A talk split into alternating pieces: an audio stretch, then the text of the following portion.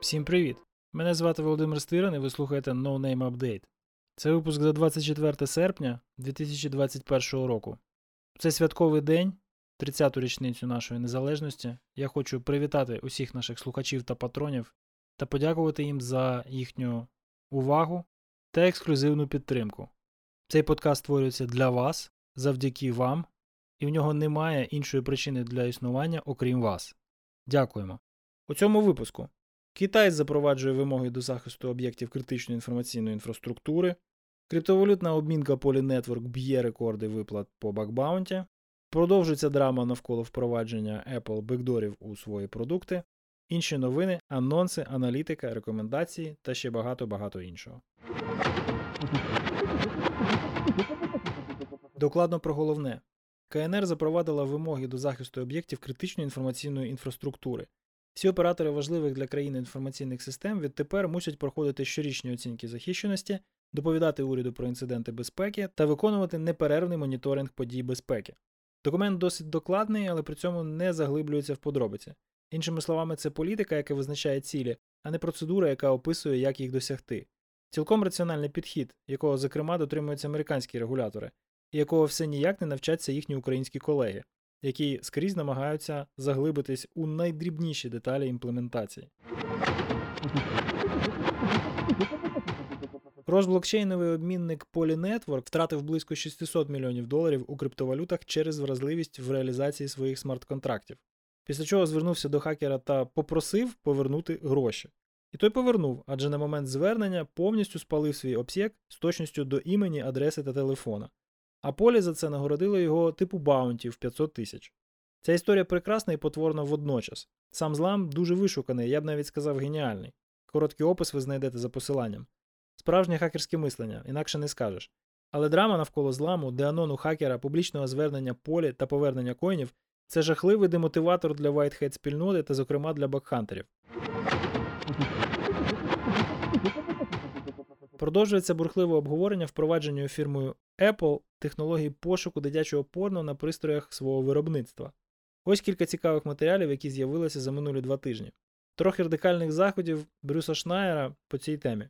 Він буквально так і пише: Apple додає Backdoor iMessage та iCloud.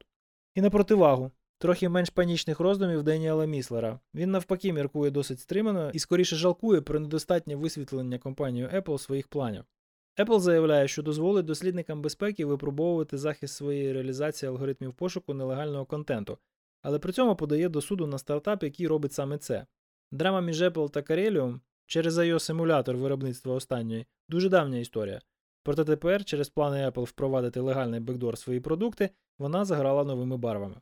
Джонатан Мейер, науковець та колишній радник з технологій нинішньої віце-президентки США, та його колега з Принстона Анунай Кулшреша написали єдину на сьогодні наукову статтю, що пройшла peer review на тему побудови задуманої компанією Apple системи моніторингу. Їхній висновок невтішний, це занадто небезпечно. Якщо дуже коротко, то проблема не у конфлікті між моніторингом контенту та наскрізним шифруванням, тобто між безпекою та приватністю. Робочий прототип системи, яку вони збудували в рамках наукового проєкту, міг успішно зберігати приватність користувачів та секретність даних. Проте в ньому з'явилася інша проблема безпеки. Шляхом заміни бази даних контенту для порівняння, оператор системи міг шукати на пристроях будь-який відомий контент. Шляхів вирішення цієї проблеми дослідники не знають і планують обговорити її на одній з наукових конференцій цього року. Чи вдалося Apple самостійно розв'язати цю проблему потайки від усіх інших? Це питання відкрите. Коротко про важливе. ФБР звернулося до американських технологічних компаній із застереженням. За даними контррозвідки, Росія та Китай активно вербують працівників у Кремнієвій долині для здійснення промислового шпіонажу за їхніми роботодавцями. Брайан Креб записав цікавий експеримент соціальної інженерії, в якому працівник компанії відгукнувся на запрошення криптоздирників запустити рансомвар в мережі роботодавця. Facebook запускає наскрізне шифрування в дзвінках в месенджер. Ви можете не любити месенджер, проте більшість користувачів інтернету ним користуються.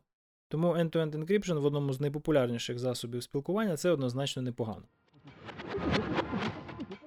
Google відмовляється від своїх токенів для автентифікації Titan Security Key на основі Bluetooth та повністю перемикається на варіанти з NFC. один з найбільших даркнет маркетплейсів в історії Alpha оголосив про своє повернення. Атаки та інциденти. Один з найбільших телеком-провайдерів у світі T-Mobile підтвердив чутки про злам своїх систем та викрадення персональних даних абонентів. Хакери стверджують, що заволоділи даними про 100 мільйонів абонентів, проте у Даркнеті пропонують купити 60 мільйонів записів за 6 біткоїнів. Список майже 2 мільйонів терористів, що перебувають під наглядом спецслужб США, знайшли онлайн. База даних не була захищена ані паролем, ані жодним іншим методом автентифікації. it консалтинговий гігант Accenture став жертвою атаки криптоздирників Lockbit 2.0. Причому одразу після початку рекрутингу останньої інсайдерів для розміщення рансомварів в корпоративних мережах. Злочинці стверджують, що викрили 6 терабайт даних та вимагають 50 мільйонів викупу. ЄС розслідує злам проєкту Atlas, такого собі реєстру постачальників послуг та інших гравців на ринку кібербезпеки Євросоюзу. Прикол в тому, що викрадені дані були публічними, проте скидається на те, що нападники здампали їх з Drupal через SQL ін'єкцію, що піднімає питання щодо рівня захисту систем Єврокомісії. У нашій апетеці все без змін. Китайці шпигують за Ізраїлем та прикидаються іранцями. Виконавців нещодавньої атаки на іранську транспортну систему вдалося пов'язати з попередніми атаками в Сирії, а росіяни протягом місяців шпигували за словацьким урядом. Посилання на ці матеріали ви знайдете в нотатках до випуску. І найтрагічніший інцидент, що стався цими днями. Після втечі американських військових та дипломатів з Афганістану таліби захопили біометричні пристрої, на яких може міститися ідентифікаційна інформація про працівників та волонтерів американського контингенту та дипкорпусу з числа місцевого населення. Усі вони можуть стати жертвами репресій Талібану. Вразливості та патчі. Цікавий, хоч і занадто, як на мене, розлогий опис атаки, захоплення Apple ID з мінімальною інтеракцією з користувачем. Потрібен лише один клік жертви. Fortinet вирішив відкласти виправлення Zero Day в своєму FortiWeb WAF до кінця серпня. Вразливість вимагає наявної користувацької сесії. TrendMicro опублікувало топ-15 вразливостей, які успішно використовуються в атаках проти Linux систем. Серед рекордсменів Apache Struts, Drupal Core, Oracle WebLogic, WordPress File Manager, Webulletin, SaltStack, Jira та інші програмні продукти. Аналітика. Виявляється, що програмний код пошуку забороненого контенту вже в iOS 14.3, хоч ще й не використовується. І хтось дуже крутий знайшов його там, випиляв, розколупав і виклав результати реверсу на GitHub. Підбірка топових хакерських технік з цьогорічних конференцій Black Hat та DevCon. Не про кібер. Дані про застосування антикоронавірусних вакцин Pfizer та Moderna у Сполучених Штатах демонструють, що повна вакцинація Модерною значно ефективніше проти варіанту Дельта, ніж повна вакцинація Pfizer. Анонси. Розпочалася реєстрація на цьогорічну конференцію NoNameCon 2021. Придбати пропуск на Zoom вебінар конфи та отримати доступ до її інтерактивної частини можна на сайті nonamecon.org. Усі власники пропусків за сцену отримують подарунок від організаторів. Конференція вже наступного тижня, кількість місць обмежена, тому не зволікайте. Розпочався збір доповідей на осінню зустріч ОВАСП Київ. Подати заявку можна за адресою cfp.owaspуkraine.org. Blizzard запустив відкриту бету ремастереної версії Diablo 2 Resurrected для PC, Xbox та PS. Рекомендації. Dolus Group описала практичну атаку на TPM без використання спеціального обладнання. Сценарій від викраденого лептопа до доменної адміна ніколи не був таким простим та одночасно захоплюючим. Splunk опублікував гарний PDF про 20 найпоширеніших кіберзагроз. Якщо вам подобається серіал The Boys та витончений чорний гумор, вам точно зайде сіквел загону самовбивць. Проте фінал вас розчарує. Сміхуйочки. Російські найманці з групи Вагнера загубили планшет на полі бою в Лівії. BBC отримала цей пристрій, проаналізувала його вміст та отримала докази того, що, попри заперечення Кремля, ця військова організація має підтримку російського уряду на найвищому рівні.